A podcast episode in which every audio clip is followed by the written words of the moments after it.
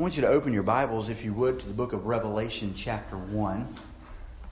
We are making our way. I can't say verse by verse because at this point we've kind of been phrase or concept uh, at a time.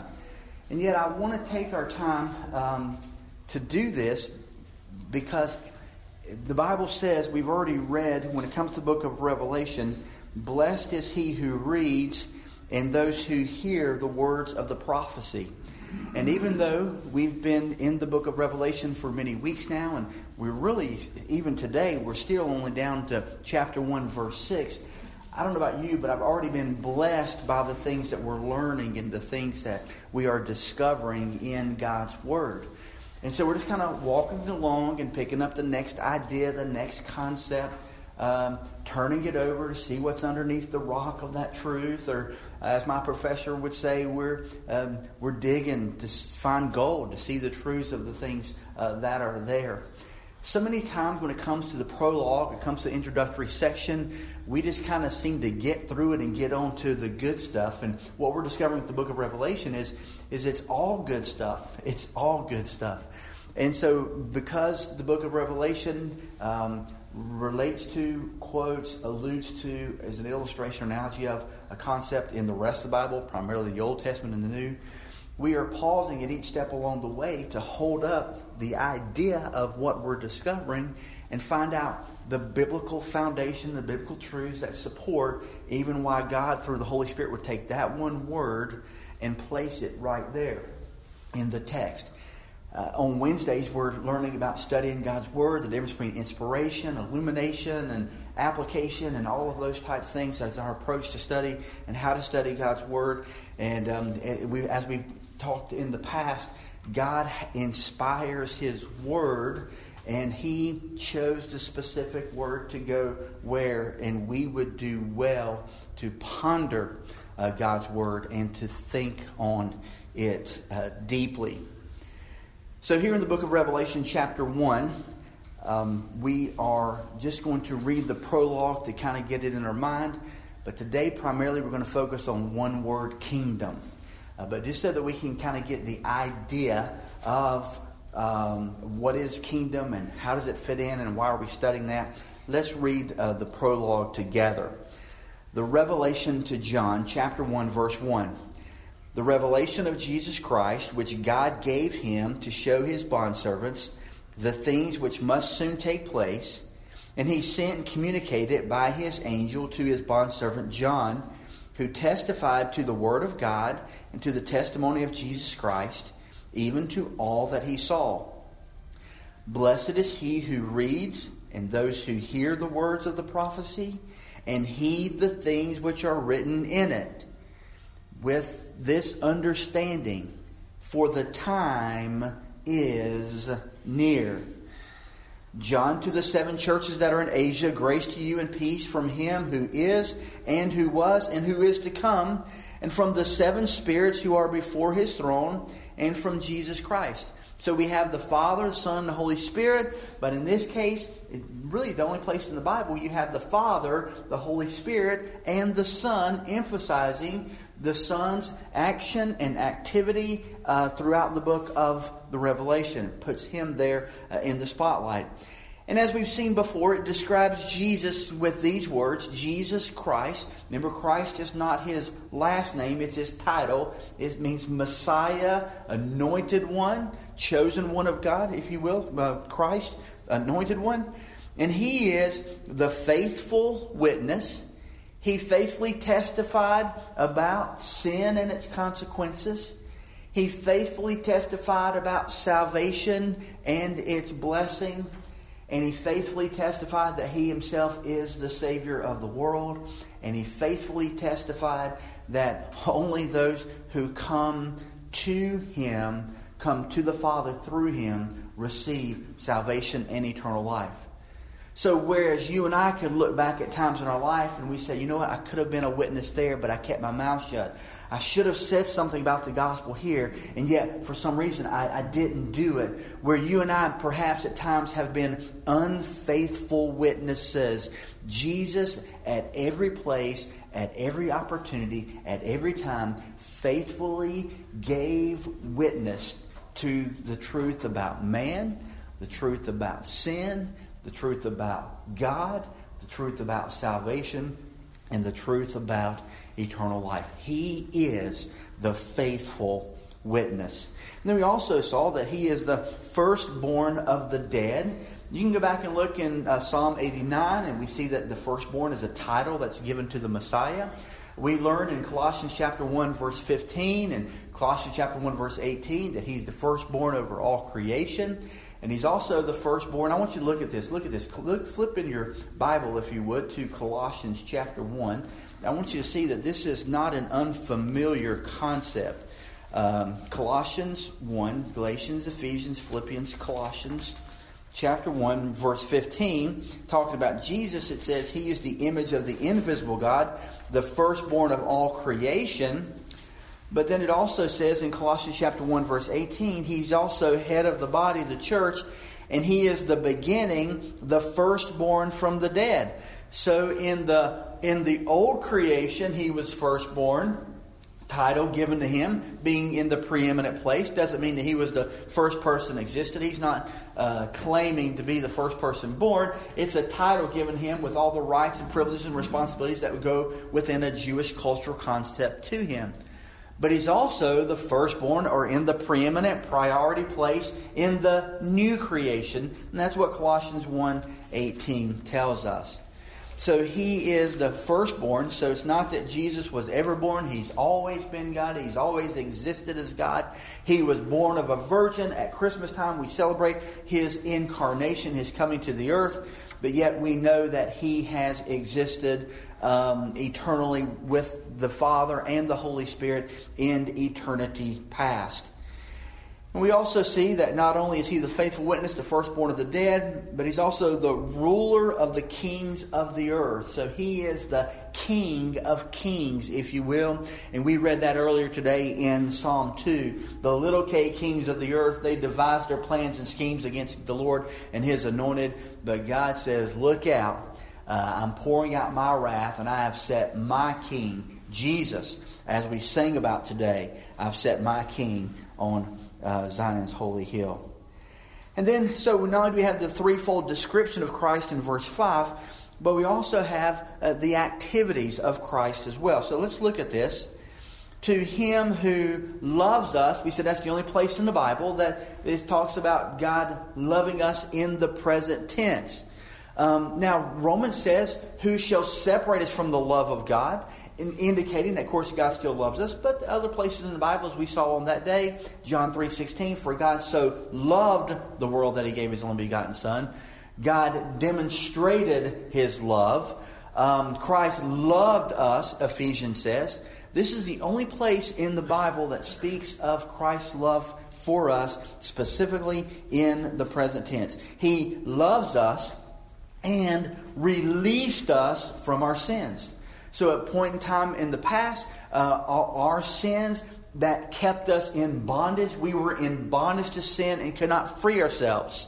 Because we couldn't free ourselves from the bondage of sin, Christ had to come and He had to release us. That word release, as we saw a couple weeks ago, is, is like a trap or a snare. Uh, I related it to um, a, a, bear trap that would that would catch a bear by the leg and couldn't let go of him. That's the way our sins had us. And we needed a rescuer, we needed a redeemer, we needed a savior to come and to release us, to overpower that snare, and to release us from sin's snare. And beloved, only Jesus can do that. And let me just go ahead and say this. It doesn't happen by osmosis. It doesn't happen uh, automatically. It doesn't happen by a choice uh, that you just make that you're going to start walking with Christ. Beloved, you can be there in that trap, in the snare of sin, with all the positive thinking, with all the hoping and those things that are there. But until you repent of your sin and call upon the Lord Jesus Christ to be your Savior and Lord and apply the work that He did on the cross to your life, and He applies the work that He did on the cross to your life, beloved, listen to me. You, though you know the Lord, the Lord does not know you. You must repent and believe the gospel so that you're not a Matthew 7 7, right? Many will say to me in that day, Lord, Lord, haven't we prophesied in your name? So there are people who are speaking, mouthing the words of Christ. Haven't we cast out demons in your name? There are many people who are who are doing ministries, right, uh, in the name of Christ. And yet he will say to them on that day, Depart from me, for I never knew you. Beloved, it's not about whether you know the Lord, it's about whether the Lord knows you. It's not about just whether you've accepted the Lord. I accept the Lord, right? It's about whether the Lord has accepted you and whether God the Father has through his son Jesus Christ, released you, broke the bonds of sin in your life in order that you could be redeemed and set free, and the power of sin broken in your life uh, eternally. The penalty of sin removed from you eternally. And that one day when Christ comes again, you and I will be removed from the very presence of sin. So here is Jesus. He loves us, present tense. He's released us from our sins. And he did it, listen, never ever forget the price. He did it by his blood. Beloved, it was by his blood. He shed his blood. The Bible says, without the shedding of blood, there is no remission of sin.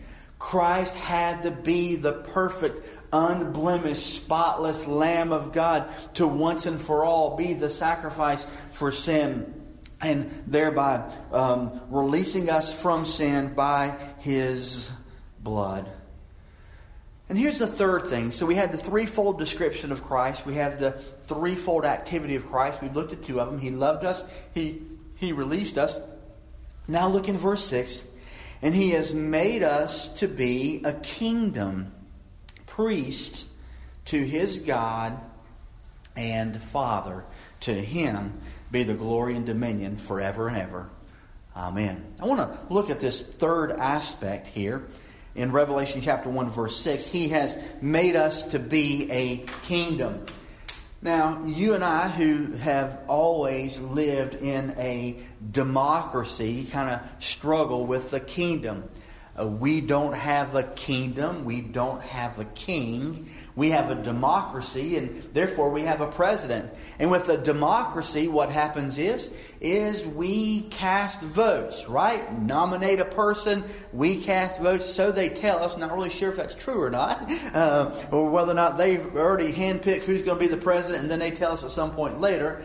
But supposedly, how it works, uh, and as I tell my students in the citizenship class that I teach, we're a democracy, and so we put forth the candidate, and other parties and other people put forth the candidates, and they come and present themselves to us, their agendas, their their personalities, the, where they stand on the issues, and then we cast a vote to put the best of the options before us to be our president.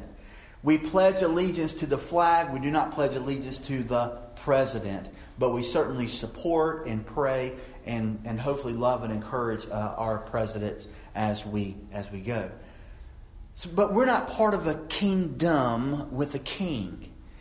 And so life is different in a kingdom with a king than it is in a democracy with a president. If you go over across the, the, the, the uh, the pond and you go to England, there's a kingdom there, and they don't have a king, but they have a queen, a queen. Uh, they didn't elect her to be the queen. Uh, she inherited, right? Uh, and you have Prince Charles, and you have others who are going to be the rightful heirs to that particular throne. What I want us to see here is, is that there are some aspects about the kingdom that we need to be familiar with. We need to be familiar with this idea. This is an idea that's taught, as we will see in just a minute, all the way from Genesis all the way through and will come about in culmination, in fulfillment, and when Christ returns and comes to reign and rule as king upon the earth. But it's important that notice what it says here that he has, it doesn't say he made himself king, though he is king and he is pronounced king. But notice what it says he has made us to be a kingdom. He has made us to be a kingdom. There's no fighting or kicking against that idea. Who would not want to be in a kingdom under King Jesus? Right? Particularly those who are the followers of Christ. And yet I want you to see that this is a thoroughly biblical concept, and I want you to see how close you were to missing the kingdom. To missing the kingdom. And so with that in mind, I want to kind of do a, a walk through some scriptures, both the Old Testament and New. And um, we could spend four or five weeks on this, but we're going to spend hopefully one, depending on how fast I talk, um, looking at some verses to lay the idea. We've talked about the kingdom of God before in the past, and we will um, do so uh, again, obviously, in the future as this uh, kingdom comes, right? And what do we even pray? Uh, thy kingdom come, thy will be done. So go with me, if you would, to Genesis chapter 49 uh, in the Word of God. If you've been with us in our when we were doing our Bible studies uh, on Sunday evenings, then you know that this is a very important passage of Scripture. Genesis chapter 49. In Genesis chapter 49, verse 1, um, uh, it, it's the first time that the idea or the concept of the last days uh, is mentioned in God's Word. So Genesis chapter 49 verse 1, Jacob summoned his sons and he said, Assemble yourselves that I may tell you what will befall you in the days to come, or in the latter days, in the last days. And so everything that he's going to share here are the things which must take place in the last days. And we've looked at this in the past. Gather together and hear, O sons of Jacob, and listen to Israel your father. So in verse 3, he talks about Reuben, and then he talks about Simeon in verse 5, and talks about Judah in verse 8.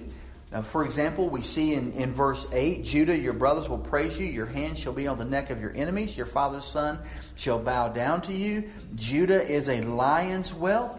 From my prey, my son, you have gone up. And notice what it says. He couches uh, he lies down as a lion, and as a lion, who dares rouse him up? So when you hear about Jesus being the lion of the tribe of Judah, that prophecy goes all the way back to Genesis chapter 49, verses verse uh, 8 and 9. But now I want you to look at verse 10. Notice what it says, "The scepter shall not depart from Judah, nor the ruler's staff from between his feet until Shiloh comes, and to him shall be the obedience of the peoples. So this is a last days prophecy. And In the last days prophecy, he says in verse 10, the scepter shall not depart from Judah. Now what is a scepter? What is a scepter? A scepter is a king's staff, right? It's a king's, uh, he, only a king has a scepter, and a scepter is a symbol of his authority, of who he is. And so a scepter belongs to a king. And so all the way back here in Genesis 49, it talks about the Messiah, the one who comes. It talks about the fact that he will be a king. The scepter shall not depart from Judah. And what's going to happen until Shiloh comes? And to him shall be the obedience of the peoples. We haven't seen that. We haven't seen that. And so some would say, well, we haven't seen it, therefore it's not true. As Bible believing Christians, we would say we haven't seen it yet, and it's still to come uh, about. So here in Genesis chapter 49, we see the idea of uh, kingdom, kingship. We saw this as well, and there are many, many places. We certainly can't cover them all, but we saw this in Psalm 2. So if you just want to go over to Psalm 2. Uh, Psalm 2, we saw this um, where God says, I will set my king. Um, uh, we, we also see this, this idea, this concept in uh, 2 Samuel chapter 7 in 2 Samuel chapter 7, just kind of going quickly and leaving it to you to go and, and fill in uh, the details. We've done uh, this study in the past. But in 2 Samuel chapter 7, David, King David, wanted to build a, uh, a, a, place for God uh, to come and to reign and rule. And he wanted to build God a, a temple. And God comes to him and says, David, you're not going to build me a house to dwell in, but I'm going to build you a house. I'm going to build you a, a lineage, a legacy. And God promises in 2 Samuel chapter 7 that, that, that, that on that throne would sit a king who would reign and rule forever. And so from 2 Samuel chapter 7 on, the legitimate king the, of the Jews had to come through the line or the lineage of David. Jesus had to be the son of God. He had to be the son of David. So if you keep going um, to the right in your Bible and you go to Psalm 2, as we mentioned just um, uh, briefly a minute ago, in Psalm 2, verse 6, but as for me, I have installed my king upon Zion, my holy mountain. And, and then we see aspects of that in the book of Zechariah as well. If you turn a little further to the right uh, in your Bibles, you come to the uh, to the prophets. You're going to come through some of the minor prophets: Hosea, Joel, Amos. Jonah, Micah, and you come to Zechariah.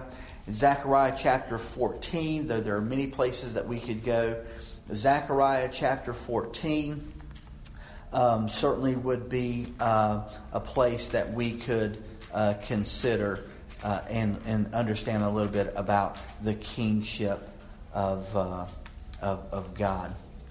Uh, in Zechariah chapter 14, uh, if you will, go down to the um, go down to chapter 14 verse 1 behold a day is coming for the lord uh, when the spoil taken from you will be divided among you. For i will look at this i will gather all the nations unto jerusalem to battle and the city will be captured the houses plundered the women ravished and half the city exiled but the rest of the people will not be cut off from the city and so uh, this would is going to take place as we've seen in Revelation 6 through 18. Verse 3 Then the Lord will go forth and fight against those nations as when he fights on a day of battle. Then look at verse 4. In that day his feet will stand on the Mount of Olives, which is in front of Jerusalem on the east, and the Mount of Olives will be split in its middle from east to west by a very large valley, so that half the mountain will move toward the north and the other half toward the south.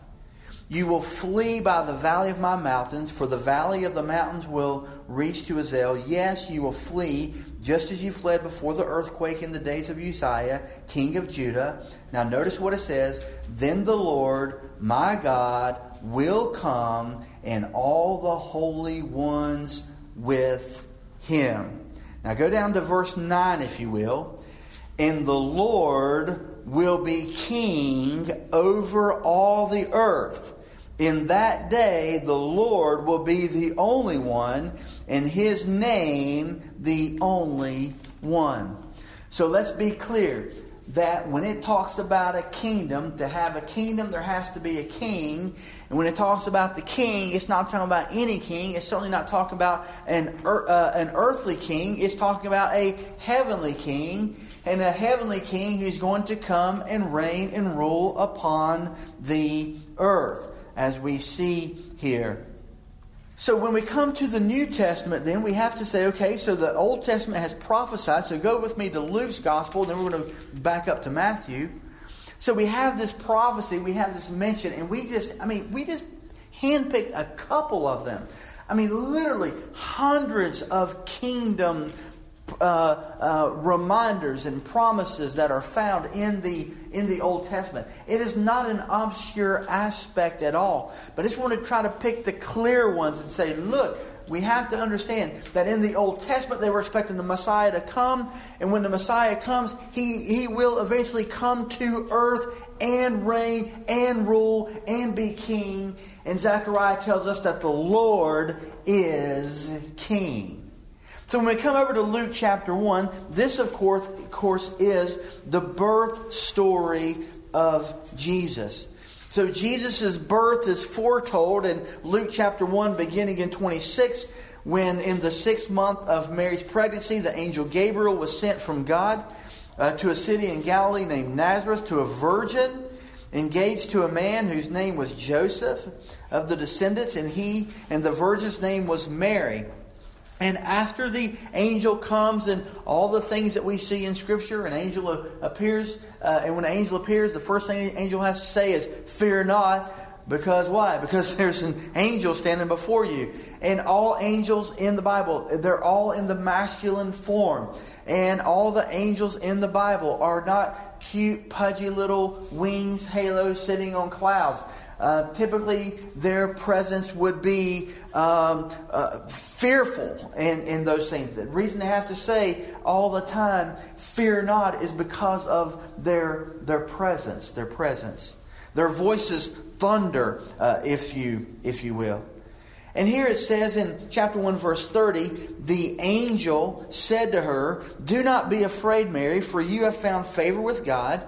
And behold, you will conceive in your womb and bear a son, and you shall name him Jesus. Now notice what it says. Notice what it says about him. You'll name him Jesus, verse 32. And he will be great and will be called the Son of the Most High. And the Lord God, now look at this, the Lord God. The people aren't going to vote if the people voted, they would vote against Jesus, just like they voted against Jesus when it came between him and Barabbas on who should die. The people aren't going to vote. notice what it says. It says, The Lord God will give him the throne of his father David, and he will reign over the house of Jacob forever. Now look at this. And his kingdom will have no end. No end. So at this point, it is clear who the king is and the Messiah and the Christ that has been prophesied over and over and over in the Old Testament. So when we come to Matthew, we see that Jesus has already been, right, declared to be the king. No wonder they were looking and hoping that he would ultimately um, become king and right the wrongs and reign and rule.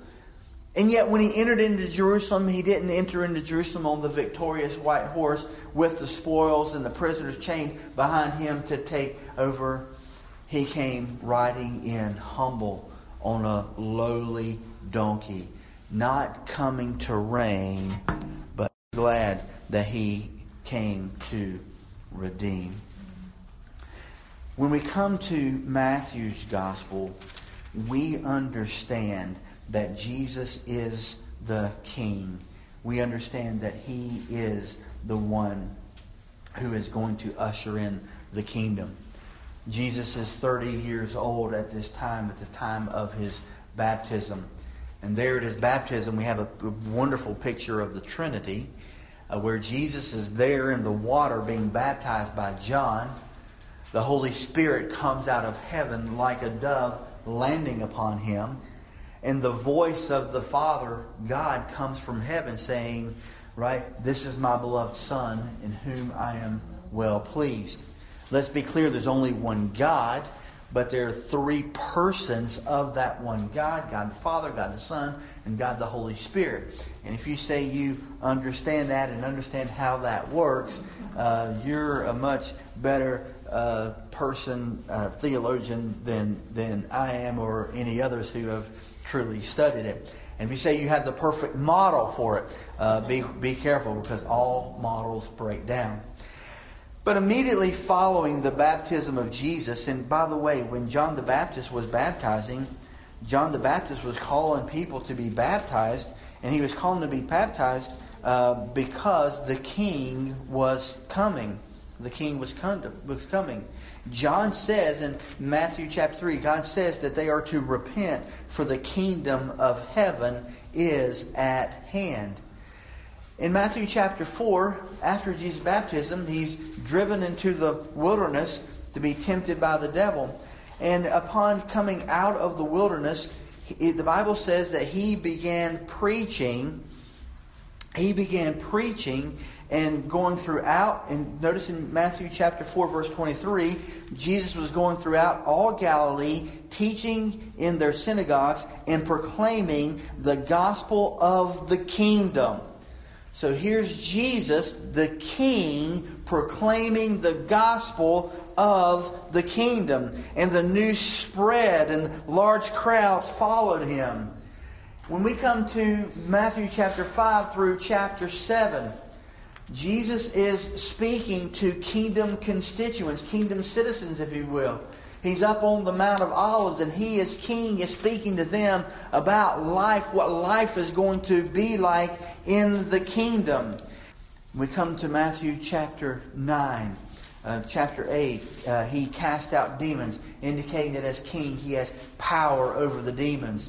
In chapter 9, he heals a paralytic's hand, indicating that he has power over sickness and disease. When it comes to Matthew chapter 10, Jesus summoned his 12 disciples and he, as king, gave them authority over unclean spirits to cast them out and to heal every kind of disease and every kind of sickness. And here he takes these disciples and now he makes them apostles. Notice what it says. The names of the twelve apostles are these. The first Simon, who is called Peter, and Andrew his brother, and James son of Zebedee, and John his brother, Philip Bartholomew. All of these disciples, notice what it says in chapter 10 verse 5 these 12 Jesus sent out instructing them. So he has taken as king in speaking to his disciples, he sends them out and calls them apostles, and he sends them out with his authority. He sends them out with the authority of the king. And now we come to uh oh. Because notice what it says here.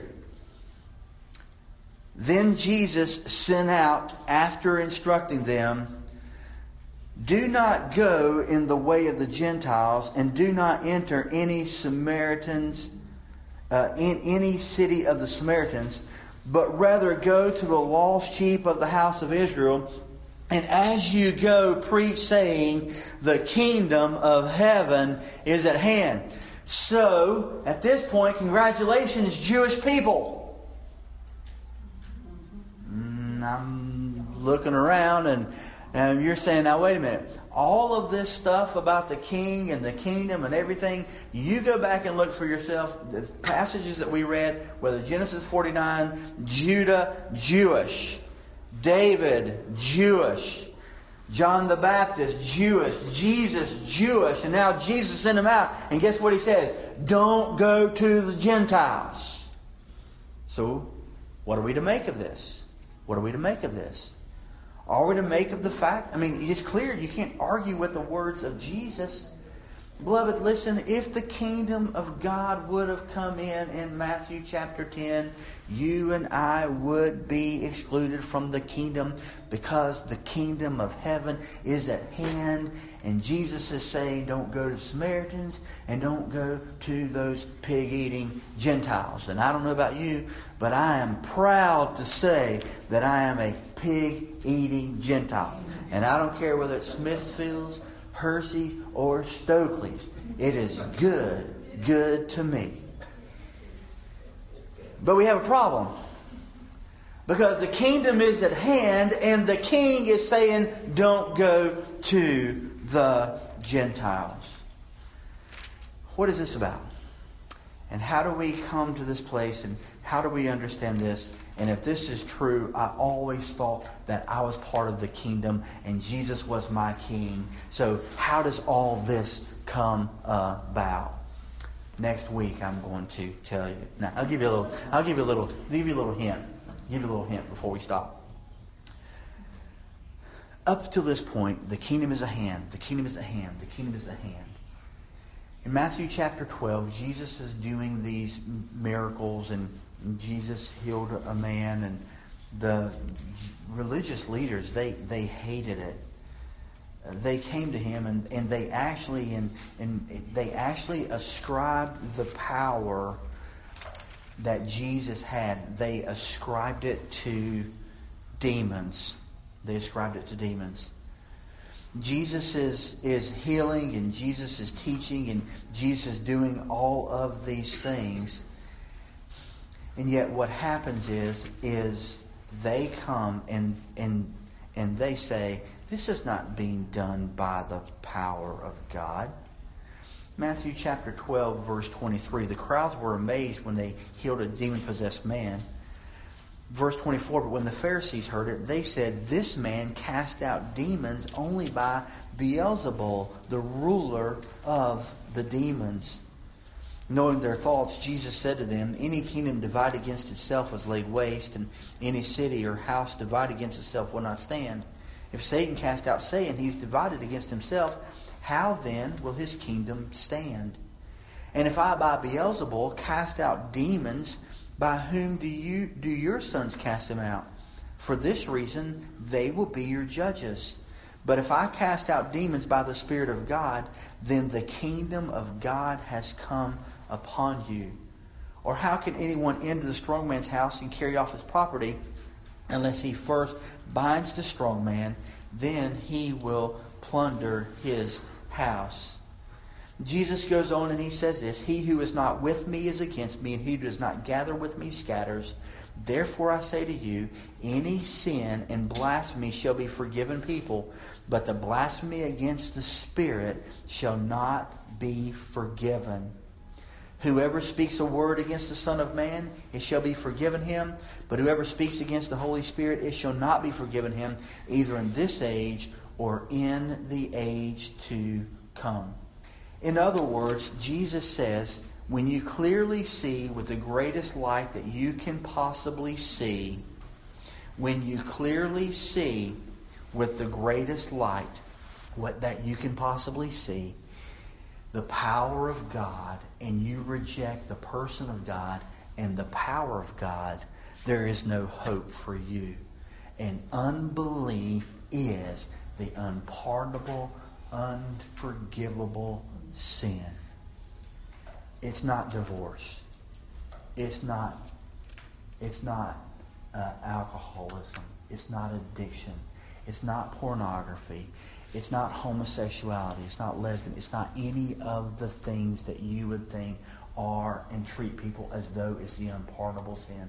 It is not. The unpardonable sin is something that was done in that day, clearly seeing with the greatest light possible Jesus, the Son of God, and seeing his person and seeing his power and rejecting and denying the person and the power of Jesus and going a step farther and saying the devil is the one who did that.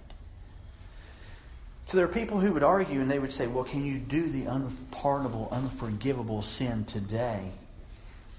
The unpardonable, unforgivable sin today, I would say a person can't do because when a person denies Christ and the person the power of Christ, it is possible for them to repent and to believe in the person and the power of Christ.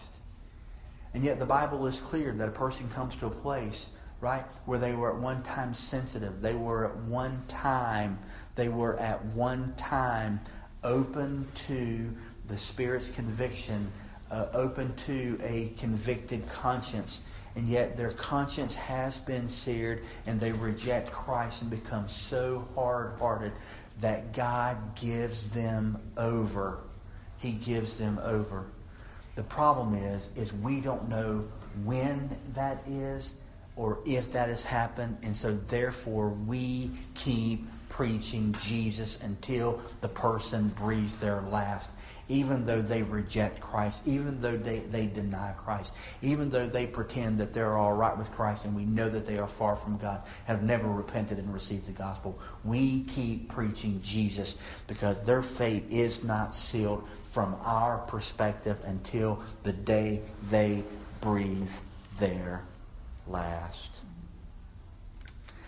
So, because these national religious leaders rejected Jesus, Jesus comes down and he basically says that the harvest is going to come at the end of the age. Go, if you would, to Matthew chapter 13. After he's been teaching and teaching on the kingdom of heaven, uh, he presented a parable about the mustard seed, a parable about the leaven, a parable about tares among wheat. We come down to Matthew chapter 13, verse 36. He left the crowds and his disciples came to him and said, Explain to us the parable of the tares of the field. And he said, The one who sows the good seed is the Son of Man, and the field is the world. And as for the good seed, these are the sons of the kingdom, the tares are the sons of the evil one. And the enemy who sowed them is the devil. And, and here's what Jesus says in chapter 39. Up until this point, he's always said, the kingdom of heaven is at hand, and the harvest of the kingdom is coming in. And here he says that the harvest is the end of the age. And the reapers are the angels. So just as the tares are gathered up and burned with fire, so it shall be at the end of the age. Now, what's going to come at the end of the age? Verse 41 the Son of Man will send forth his angels, and they will gather out of his kingdom all stumbling blocks and those who commit lawlessness, and will throw them into the furnace of fire. In that place there will be weeping and gnashing of teeth. Notice verse 43 Then the righteous will shine forth as the sun in the kingdom of their Father. He who has ears, let him hear. So though they sought to thwart the kingdom of God,